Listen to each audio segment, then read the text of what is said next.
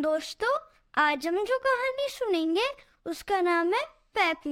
एक बार सूरज और हवा में बहस छिड़ गई। हवा ने कहा, मैं ज़्यादा ताकतवर हूँ। सूरज ने कहा, नहीं, मैं ज़्यादा ताकतवर हूँ। उनकी बहस थोड़ी लंबी खिंच गई। दोनों ने शर्त रखी कि एक जो नीचे राहगीर जा रहा है, इसने एक शॉल ओढ़ हम दोनों में से जो भी इस राहगीर को अपनी शॉल उतारने पर मजबूर कर देगा, वो ज़्यादा ताकतवर कहलाएगा।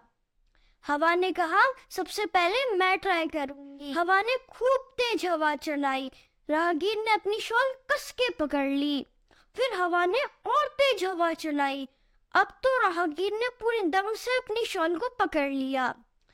कुछ देर ट्राई करने के बाद हवा थक के रुक गई और बोली, सूरज से, अब चलो तुम ट्राई करो। सूरज ने हल्की सी स्माइल कर थोड़ी गर्मी बढ़ गई। फिर उसकी स्माइल और बढ़ी सूरज की। गर्मी और बढ़ गई। जैसे जैसे सूरज की स्माइल बढ़ती जा रही थी, गर्मी बहुत बढ़ती जा रही थी। अंत में सूरज की स्माइल इतनी ज़्यादा हो गई और गर्मी बहुत हो गई।